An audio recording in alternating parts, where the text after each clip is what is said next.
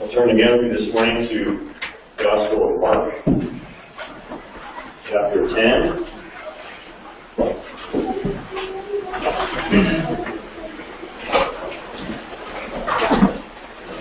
And we'll read verses 17 through 31.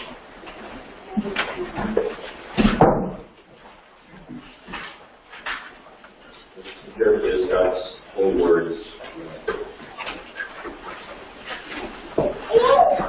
Speaking of Jesus, as he was setting out on a journey, a man ran up to him, knelt before him, and asked him, Good teacher, what shall I do to inherit eternal life? Jesus said to him, Why do you call me good? No one is good except God alone. You know the commandments. Do not murder, do not commit adultery, do not steal, do not bear false witness, do not defraud, honor your father and mother. And said to him, Teacher, I have kept all these things from my youth up. Looking at him, Jesus felt a love for him. And said to him, One thing you lack. Go and sell all you possess, and give to the poor. You will have treasure in heaven, come follow me. But these words he was saddened. And he went away grieving, for he was one who owned much property. And Jesus, looking around, said to his disciples, How hard it will be for those who are wealthy to enter the kingdom of God. The disciples were amazed at his words. Jesus answered again and said to them, Children, how hard it is to enter the kingdom of God. It is easier for a camel to go through the eye of a needle than for a rich man to enter the kingdom of God. They were even more astonished and said to him, Then who can be saved? Looking at them, Jesus said, With people it is impossible, but not with God, for all things are possible with God.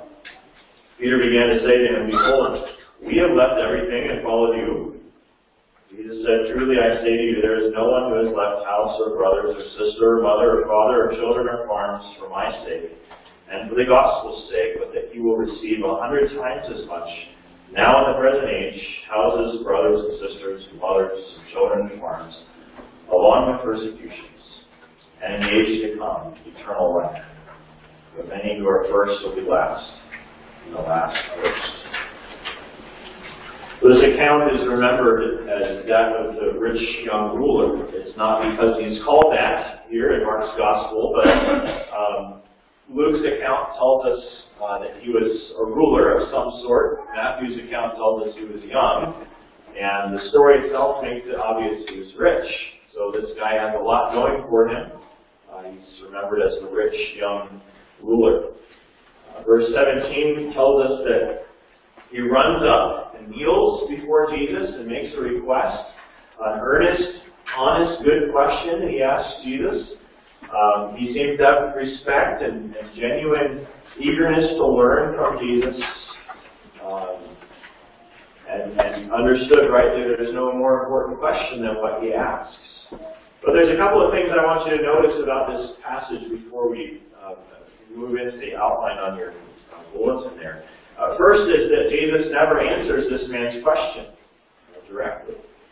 Um, he seems to know the man is misguided in his understanding and his motives and uh, needs to understand discipleship better. What we'll see of this man is that he has this desire for a promise of God, genuinely it seems, but without the desire for God himself. Desire for Jesus, to follow Jesus. And so Jesus tests him on that, and, and he ends up leaving sad, uh, not sure that what Jesus requests is worth it to him. Second thing I want you to notice is that we're not told the, out, the ultimate outcome for this young man.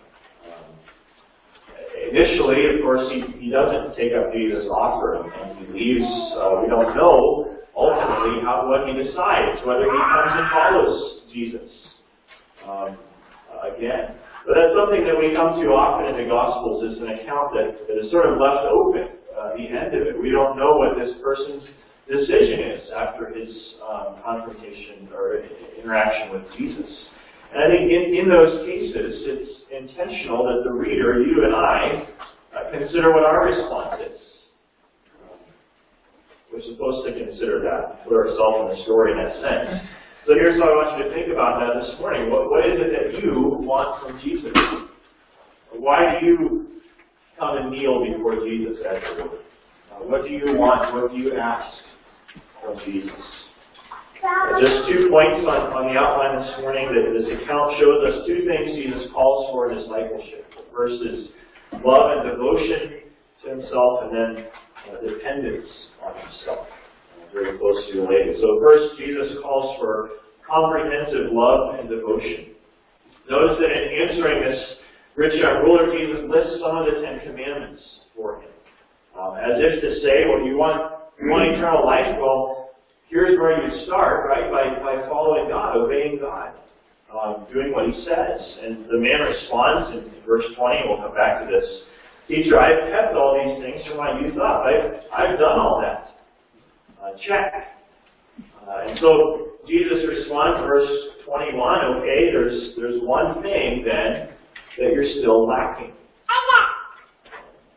Thing you lack, go and sell all you possess, give to the poor, you will have treasure in heaven and come follow me.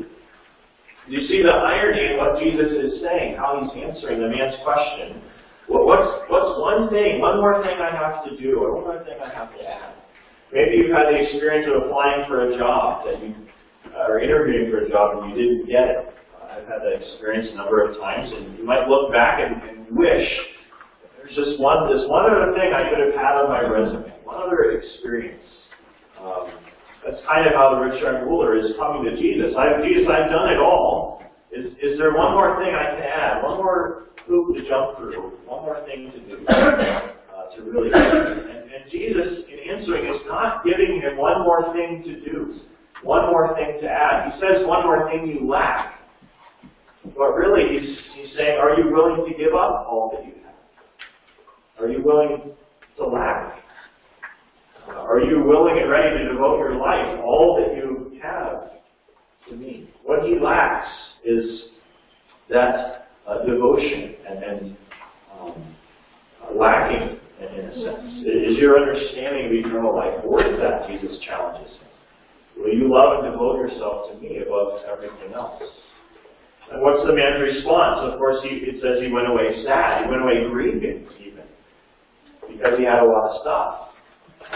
Was quite a demand of. On the surface, thinking about this man's confidence, on the surface, God's law can look like a list of rules and behaviors, right? A checklist for us to do. That's how this man is thinking about obeying God. What's God's summary? What's the Bible's summary of God's law? How does Jesus summarize it? Love. Love the Lord your God with all your heart. And that's what Jesus tests this man on. Uh, that, a simple request that he makes of this man, though it's a, a significant um, thing, and that simple one request, uh, he, he summarizes and tests the man on the summary of God's law. Essentially asks him, do you love me? You, you say you've done all this your whole life, but do you love me? You love me with your whole heart? He's, he's kept the law in some sense his whole life. And yet in a moment, he's shown to have never really kept the law of God at all without love for Jesus himself. So this man has uh, a couple of barriers to really understanding discipleship, understanding Jesus' teaching, and, and one of them, a major theme of this whole passage that we read this morning, is his wealth. Again, verse 22, he went away grieving because he owned much property. And Jesus reiterates a major lesson of this of this whole scene, this passage, with his disciples immediately after. They're they're reflecting on what just happened and Jesus says how hard it will be for those who are wealthy to enter the kingdom of God. And, and, and, and then again in verse 24, uh, children, how hard it is to enter the kingdom of God. So he's emphasizing how hard it is in general, uh, but it's, there, there's something especially hard for those who are rich to understand the kingdom of God.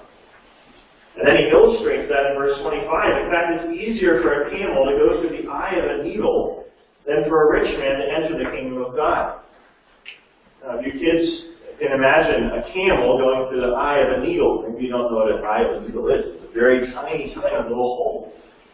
Right? Because this sounds so ridiculous, various um, uh, people throughout history have tried to soften or explain Jesus' words differently. So one of those attempts is, well, the the word for camel is really similar to rope, so Jesus probably meant to say rope. And it's still, you know, it'd be very hard to pull a rope through the eye of a needle, but it's a little more imaginable than, than pulling a camel through the eye of a needle, right? And others have said, well, the, the eye of the needle refers to this little door on the outside of the walled city. And um, a camel would have to, you know, get on the ground and kneel and, and scoot through to, to even possibly make it through. Uh, there's there's no historical record of any such uh, any such door. Jesus means to say camel on the eye of needle. He means to make a ridiculous point to, to show that it's impossible. Um, that's that's confirmed with the disciples' response in verse 26. Then who can be saved? They understood Jesus to say this is impossible. And then Jesus confirms it himself, should we have any doubt, verse 27. With people, it is impossible. Right?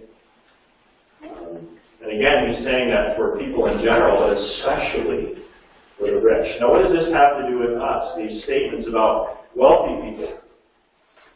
Well, consider this question. Think about this. What do you call someone who has no indoor plumbing, has no access to electricity, who can't pay for any kind of transportation like cars or buses or planes, who has few pieces of clothing, who, someone who's never seen the inside of a supermarket, um, someone has no access to what we call a medical doctor. We call that person desperately poor, right? You might say that's abject poverty. What describes precisely the circumstances of this rich young ruler? Anyone who was fabulously wealthy in Jesus' day, what we would call abject poverty. That's uh, such is the, the vast difference in affluence between even lower middle classes today and what was fabulous wealth in Jesus' day. What Jesus is referring to as someone who's rich, so wealthy that they can't understand the kingdom of God. Um, our definition of the rich is, is, of course, relative. It's driven by celebrity and, and media and so on. But we need to understand, you and I are, are fabulously rich. We live in luxury that's unimaginable to almost all of human history. Relative to what Jesus is talking about. So we can't afford to read Jesus teaching on wealth and think, and think, yeah, it must be hard for those wealthy people, you know, to, to really get what Jesus is saying. We can't afford to read Jesus' warnings about wealth and not see ourselves 100% uh, I mean, astronomically beyond the what kind of wealth that Jesus had in mind. Uh, see ourselves in that application, uh, in that way. I think this story is meant as a contrast to the, the one that we read last week, the, the one of the little children, where the little children's ignorance and, and even babies, right, ignorance and, and their weakness and their youth and their dependence were not a barrier to the kingdom to them like the disciples maybe supposed. Mm-hmm. Jesus welcomed them and said, The kingdom of heaven belongs to them. And yet for this, this man, for all that he's accomplished, and all of his good intentions perhaps, his wealth is a massive barrier to him. So likewise, your wealth and my wealth is potentially that. It, it's not inherently wrong at all. It can be understood as a great and gracious gift from God. But, but your income, your, your HVAC, your uh, clothes, your luxurious high-tech cars, your screens, your health care, your vacations, your gym memberships, your grocery stores, your Walmarts and Amazons, your instant coffee makers, your insurance policies and 401ks and 403bs and Roth IRAs, it's all normal to us. Right? And again, a, a blessing. And then it can certainly be like, like an invisible chain around your ankles, keeping you from really fully stepping into the kingdom of God and understanding, or like a, like a fog that keeps you from really seeing what Jesus is talking about. That's what he's warning. If Jesus says there was a barrier then, 2,000 years ago, what to us is abject poverty, how much of a barrier could it be to us today to, feel our need? Let me challenge you with a couple of questions. Do you believe Jesus' warnings? Do you believe how he puts this warning in Luke chapter 14? He says, Therefore, any one of you who does not renounce all that he has, what's his conclusion? We'll find it to be a little more difficult. No, he says, cannot be my disciple. And the point of that passage, the point of this passage is not, it's not normative in, in all of its details uh, for, for all Christians everywhere. This was a unique interaction between Jesus and this man. Um, it's not literally normative, but it is principally normative. The principle Jesus is teaching that all that you have must be submitted to and secondary to and used for Christ and His kingdom. Your love and devotion to Him.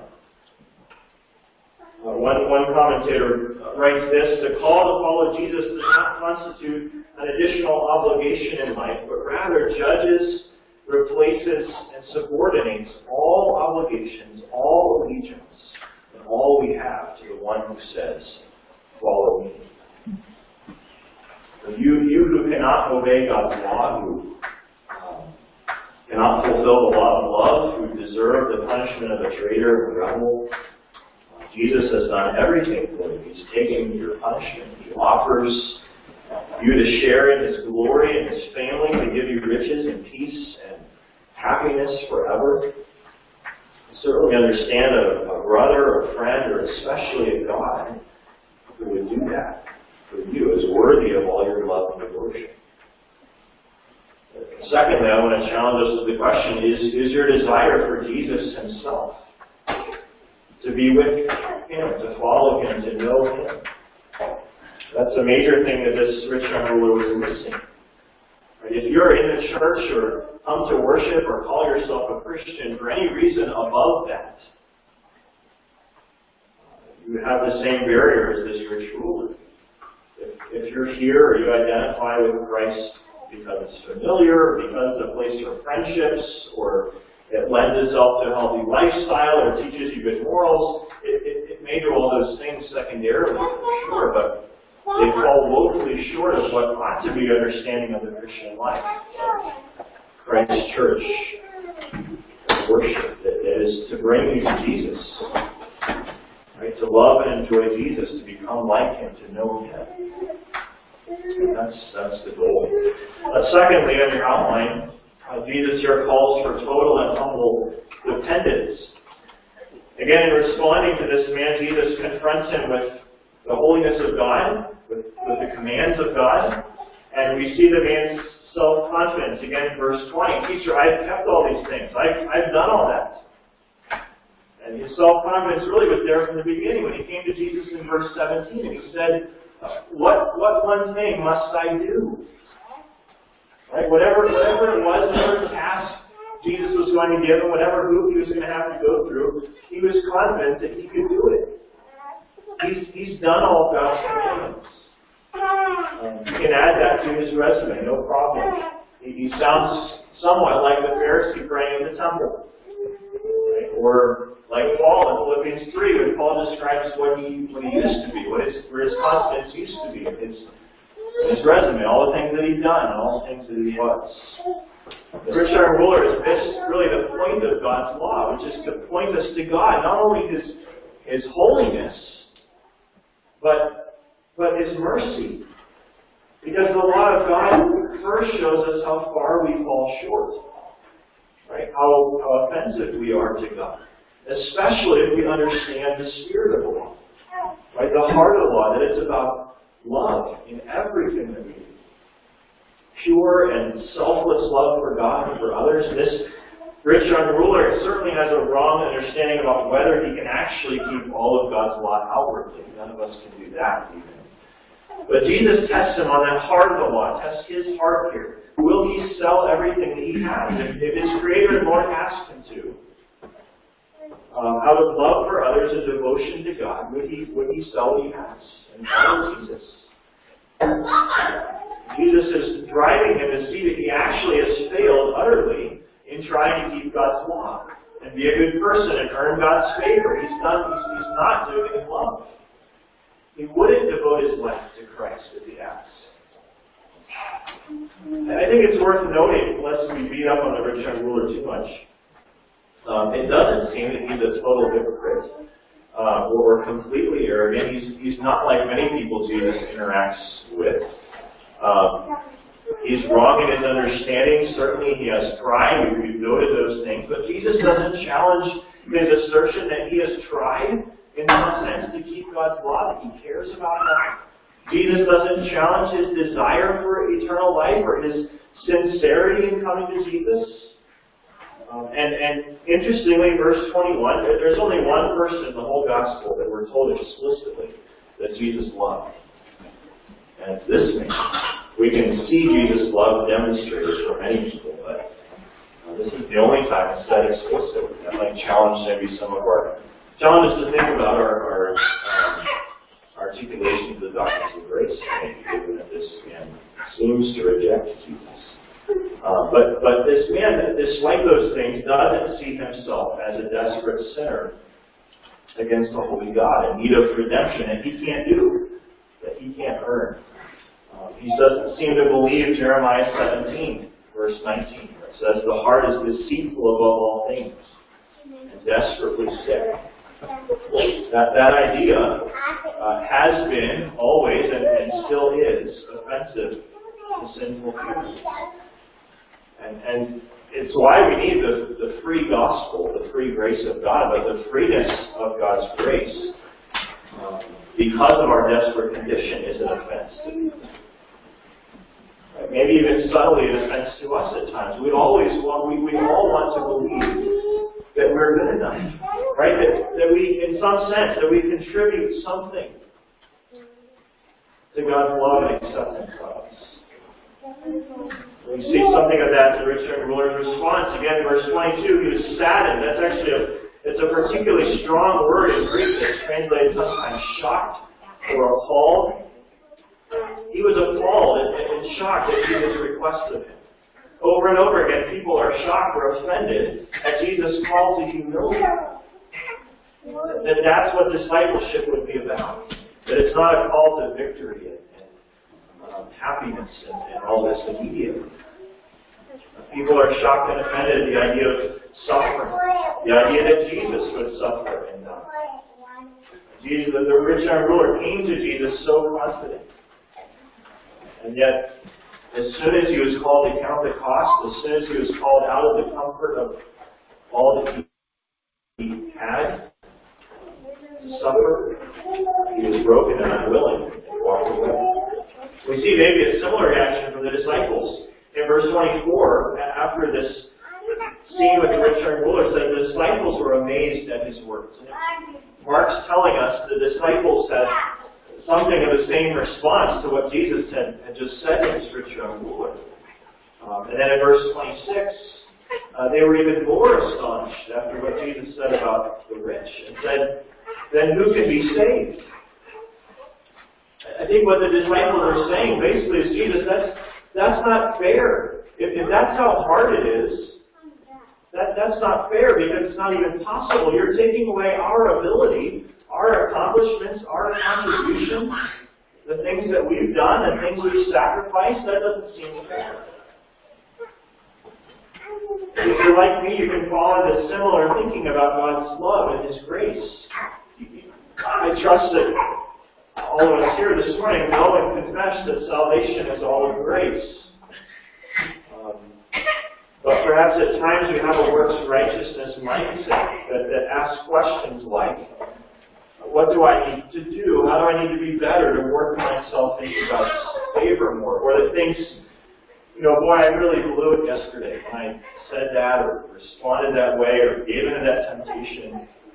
I need to wait a little while before I have my devotions or pray. It just seemed hypocritical to act religious so soon after I behaved like that. Um, if you're like me, again, even if you understand we can't be good enough to please God in all the ways that this is formulated, um, you picture us earning points with God or losing points with God. This sort of constant struggle where we're up and down in God's favor, in and out of His love for us. God's never quite pleased. That's not how it works. Jesus' whole point here verse, is verse 27. With people it is impossible, but not with God. For all things are possible with God. We, we really don't see or understand the grace of God until we come to know how desperately hopeless we are.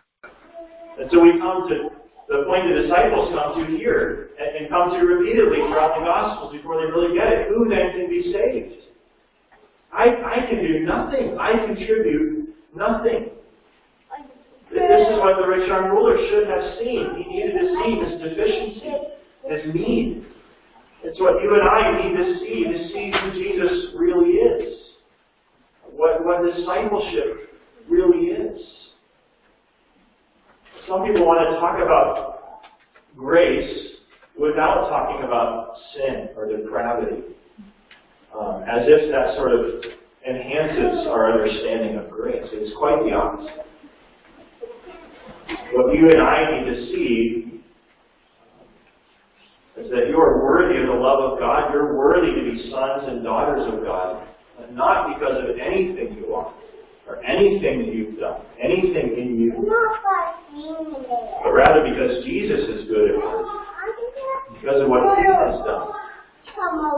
Because God loves you in Him, you're united to Him.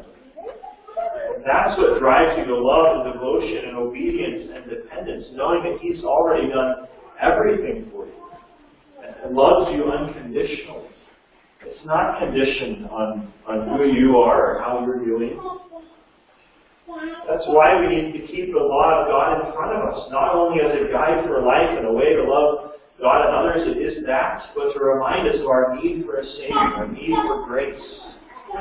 That's why we need to talk about sin, be reminded of our need again, to, to imagine that to emphasize grace, we don't talk about law. Is to, is to utterly shrink the grace of God and not understand it at all. To shrink it down to our size. Again, this relates to this, this man's huge barrier in seeing his need. Uh, outwardly, that, that barrier was his wealth. Uh, he was comfortable, he had power, youth.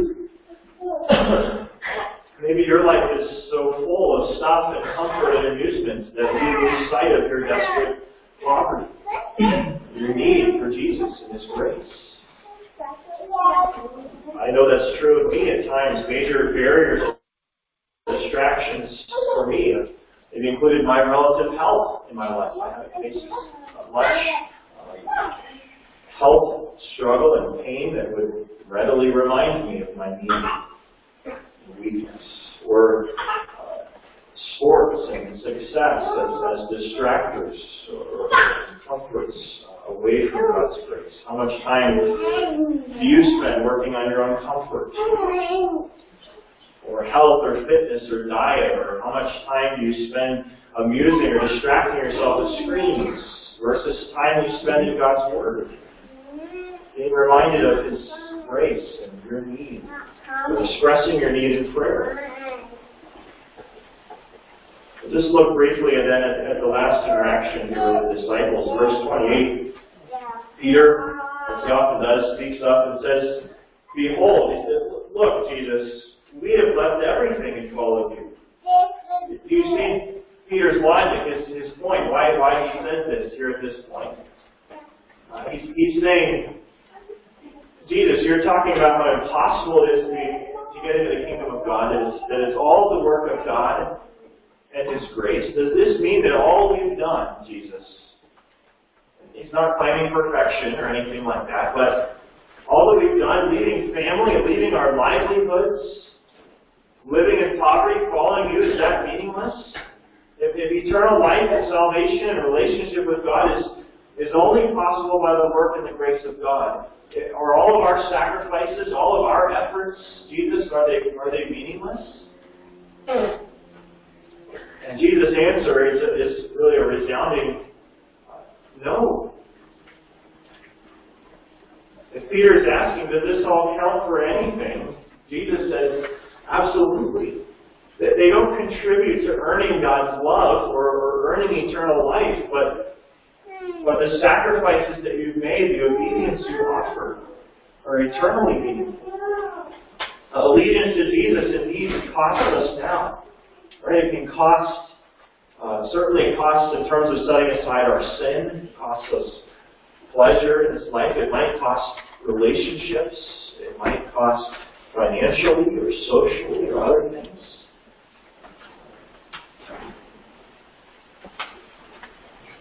But Jesus acknowledges what his disciples have given up.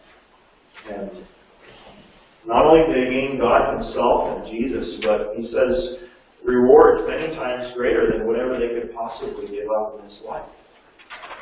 They gain. And it, it, it's hard for us not to focus on what we what we give up, right, when we sacrifice. But our focus needs to be on the reality of what we gain in Christ. Otherwise it'd be like a a man at his wedding, just depressed on his wedding day, lamenting what what he's giving up, or how his relationships are changing now, or how he's restricted now, rather than delighting in what he gains and in the incredible gifts of marriage in his wife himself. So Jesus says to his disciples, he reassures them, verse 30, there's gain of these things that you've given up, even now, in the present age, in the church, the church family, God's family. But even more with eternal life, he says, in the age to come. I just I want to close by bringing this back to the beginning of the point that this is not without love for Jesus himself. That's what the rich young ruler was missing. Even if he had a genuine desire for eternal life to follow God's law, if we aim directly for the reward, for the benefit, as the rich young ruler was doing, just tell me what I need to do so I can grab hold of eternal life. If we aim directly for it, we'll, we'll miss it. We'll strive on our own strength, our own ability, um, our own worthiness. Uh, that reward comes only through Jesus, through His worthiness, through dependence on Him, following Him, loving Him, our devotion to Him, and receiving that reward as a merciful gift uh, from Him to undeserving sinners. Let's pray together. Father in heaven, uh, we give thanks to you again this morning for uh, revealing yourself to us in your word, for not leaving us in darkness, for giving us hearts to understand, uh, to embrace the Lord Jesus. We confess that that's not because of anything in us or any inclination um, in us, but you've given us that inclination. You've changed our hearts. We pray that you would give us what this man, at least so far as we know in this account, what he lacked. Uh, a desire for Jesus himself, and not just for his benefit. Pray that that will be true as we gather for worship, as we encourage each other, as we live all of our lives. Lord, make us mindful of barriers that we have, perhaps even our wealth and comfort, to really understanding discipleship and devotion to Christ. Uh, we pray all this in His name.